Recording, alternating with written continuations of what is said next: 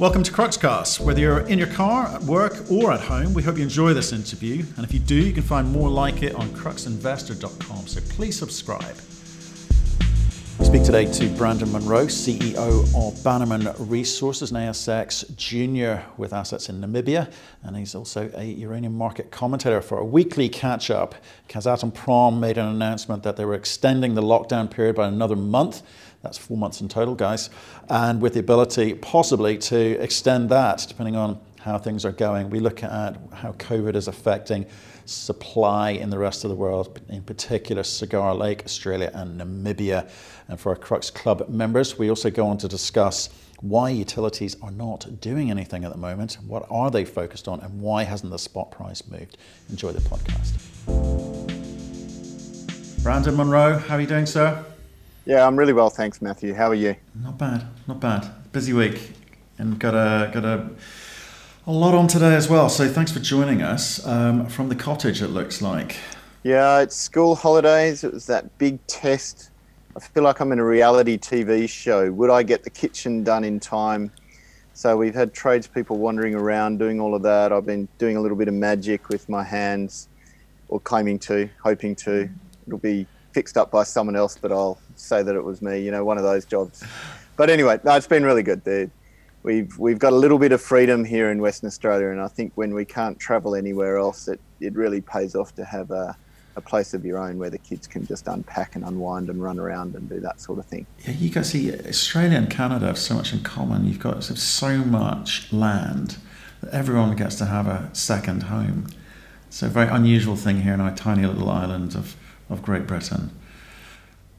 Very jealous. Very jealous. Well, we, we've got we've got something else in common because this little town that I'm in, Bridgetown, it's beautiful, fabulous place, but it has the record for being the coldest place in Western Australia. And as many of you people know, it's it's kind of hard to find cold places in Western Australia. It's normally the other end of the spectrum. So they've uh, been the industrious people that they are. They even market that fact. So it's it's tourism claim to fame is it's called Fridge Town. And so we start these days at the moment at about one or two degrees, which is a little bit fresh for the Tootsies, but we manage, we adapt, we survive. Oh, wowzers. I didn't realise it went down that low. Well, there you go. I've learned something. But today we're going to talk about uranium, as usual, for our weekly catch up. Um, big announcement from Kazatomprom. Yeah, um, totally not unexpected and we've been talking about it on our show for several weeks now, and I think we we drew similar conclusions. But it's helpful. It's good to have it out there. It's good that the market's now informed. And uh, as people would know who've read the announcement, Kazatomprom have said that it's uh, a month that they will be delaying the resumption of wellhead development and other operations. And that's pretty consistent with what is expected and what we were thinking. But the little gems in the announcement, I think, are some of the side comments and what may or may not be able to be read into those. So there's lots of use of the word initial and if safe resumption and so forth. So um, they've left the door open quite clearly for an extension. Uh, also, that what's quite interesting is when the time comes to resume, whatever that means, it's quite clear that it's going to be a softly, softly approach here. Um, Kazatomprom has said in their announcement that they will be gradually returning to wellhead development. And it seems like they're even going to test the waters a little bit with their logistics by resuming uh, exploration first rather than wellhead development. So I find all of that quite interesting, and I think what we're looking at there is uh, a company positioning for a, a, real possibility, perhaps even a likelihood, that this one month period is going to need to be extended, if not in fact, at least in substance. So I think the uranium bulls are getting quite excited about that, the implications of an extension or a possible extension there. Um, are you hearing the same sorts of things? Not really. Uh, um, obviously, people are excited about what um, continued disruption can do for the tightening of the market and the uranium price. But like many things, this is an announcement that was anticipated, it was expected, And so there isn't anything that's a catalyst as such. And so we haven't seen lurching share prices on ASX, etc., etc.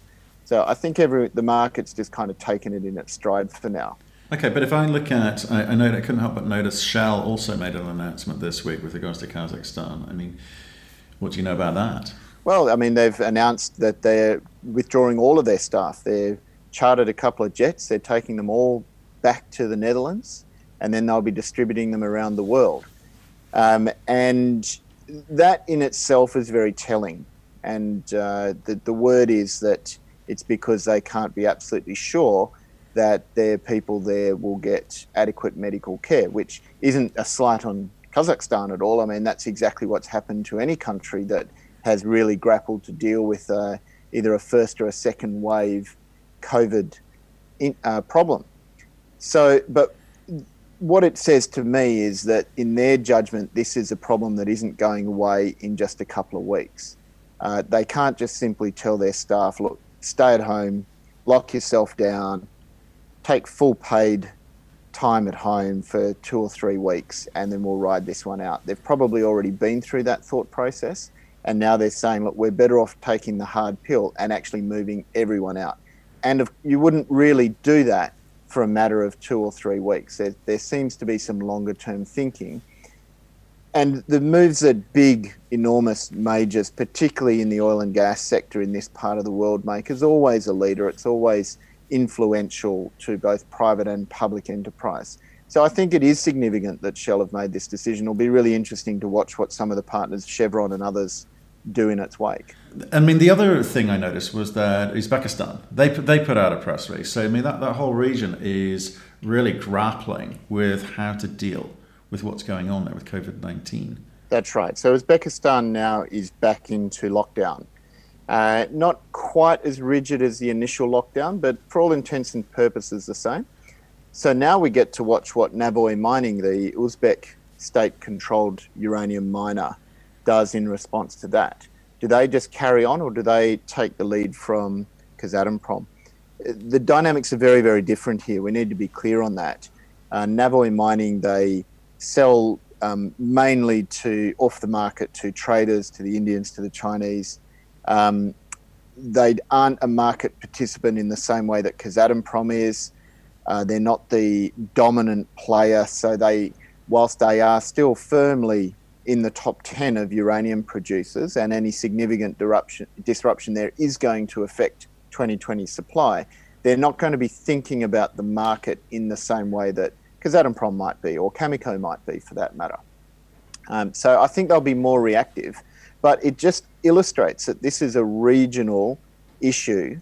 Uh, this the timing of this second wave that's experienced in Central Europe, Central Asia. It's uh, yeah. I mean, th- th- that's what strikes me um, about this is that I think uranium bulls looking at this are going to be just encouraged. It's just another another story around supply that they can confirm their, their beliefs about. So why don't we just do, like, in which case, maybe let's just do a roundup and then maybe have a conversation about supply, about what's happening Namibia, Australia, Canada, if, if you may. So Australia, all good? Australia, all good in South Australia and Western Australia um, and to a lesser extent Queensland, which are the major mining centres, Northern Territory included.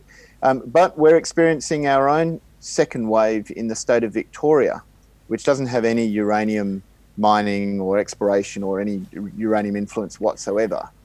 Uh, but it's just a healthy reminder to the rest of the country that these things can escalate very, very quickly. And that's what we've seen. And Victoria's just announced a fairly hard lockdown of all of Melbourne, the capital city there of 5 million people, for six weeks. So South Australia's got its border closed with Victoria. Western Australia had its border closed with everyone at the moment and probably for some time to carry on.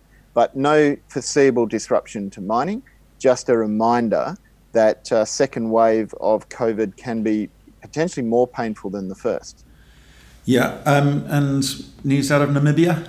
Yeah, Namibia, the Erongo province or Erongo region, as it's called in Namibia, uh, they're back in a extended lockdown for another 28 days. It was announced earlier this week. Um, that's very difficult for the local people, very problematic for many, many reasons. Uh, mining has been uh, exempted as an essential service. So uh, Rossing and Husab can carry on, but as we've talked about many times, it's still that that element of greater difficulty as a result. Um, and there's been a bit of press about increasing industrial relations tension at Rossing. And so you might also see the interplay between those two things. So I'm still expecting disruption at the edges with both of those giant Namibian projects. Okay. Yeah, we were talking to, we've got an analyst based in Namibia actually. We were talking to him this morning and he was saying that, you know, obviously with youth unemployment quite high and you know, poverty levels as they are, you know, the dependency on mining is, is there, but at the same time, they've got to manage this in a responsible manner. And I think they are doing that, the, the Namibian government. So, um, interesting. Okay, and then uh, Canada. What's happening at Cigar Lake?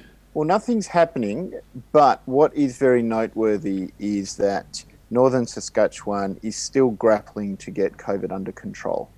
Um, and it's an outlier compared with most of Canada.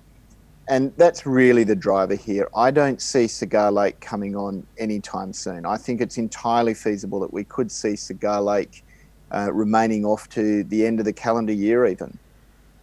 And what always happens in these situations is when you when you put a project into care and maintenance, as effectively Cameco has, it's a little bit like jumping into a cold swimming pool or a cold river. It's damn painful at first, but you do adjust, you do acclimatise, and there's probably an element of that going on corporately.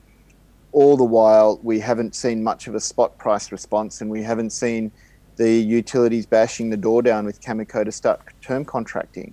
So, whilst there's health and safety concerns as we continue continue to see persisting in northern Saskatchewan, I don't see Cameco sort of chomping at the bit to change the situation at all. Okay, so the supply side of this story, of the macro story, is certainly, you know, I think we're able to work out some numbers now. We're starting to get a sense of, you know, how much disruption there is going to be on the supply side. I mean, you're talking about end of year for um, Cigar Lake. I mean, that's that's all of a sudden very meaningful. The implications of Kazakhstan's uh, operations being delayed a month and potentially more. That's four months now, right? you know, that, that has huge implications. Um, I'm hearing you're saying that Namibia maybe any minor disruption, and uh, same for Australia, which is which is something. But are you starting to get a sense of the the deficit um, in the marketplace as a result? Uh, absolutely. If we go back to our discussions in April, for example, I was um, projecting a 20 million pound 2020 disruption so, in other words, forecast 2020 production, I was anticipating uh, being 20 million pounds short compared with what the case would have been at the beginning of the year. Now, that was prefaced on Cigar Lake being off for four months, um, Kazakh operations being disrupted for three months, and relatively minor disruption in most other centres, uh, ranging between about 5% and 8% of annual production. Now, the only one of those areas that has outperformed my expectations is Australia. But Olympic Dam had uh, significant um, disappointment on the production side for unrelated reasons. So that one's largely evened out. So now we look at it, it's not Kazakh operations down for three months, it's notionally four months, and every chance that with the slow resumption of wellhead development, that's going to look in effect more like five or six months. Cigar Lake, which is into four months already and counting, and quite possibly going to go to the end of the year. Um, Namibia and others that are dealing with second waves. So that uh, that 20 million pounds is locked in now, and now the question is, you know, how much does that grow? Does 20 million pounds of disruption go to 30 million pounds of disruption. I mean, if, if these significant players stay off to the end of the year, we could be talking 50 million pounds of disruption. So this is still brewing as an astonishing supply side event for a sector that is already very tight on the supply side. Uh, and all the while, uh, utilities and intermediaries are distracted with other issues and other matters. So we're just uh, we've seen a little bit of a recovery in the spot price, but given the risk here to the supply side for the rest of the year, uh, there's been no price response to talk about, which of course just stretches the Lacquey band or the rubber band even further and makes for an even better close to 2020 or 2021 if you are sitting in the seat of a uranium investor. Well, this might be the perfect perfect point to um, switch things over. So I'm just going to say to our regular viewers, thank you very much for listening. I hope you enjoyed what Brandon had to say. We're now going to move into the uh, Crux Investor Club section. We're going to get into a bit more detail about um, price, uh, why it hasn't moved, and what utilities are doing, and what the implications are for investors. Thank you for listening. If you've enjoyed the interview, why not subscribe to Cruxcast? or our website, cruxinvestor.com, and of course our YouTube channel, Crux Investor. Plus, you can catch us most days on Twitter and LinkedIn. We really love getting your feedback, so please keep it coming, and we'll speak to you again soon.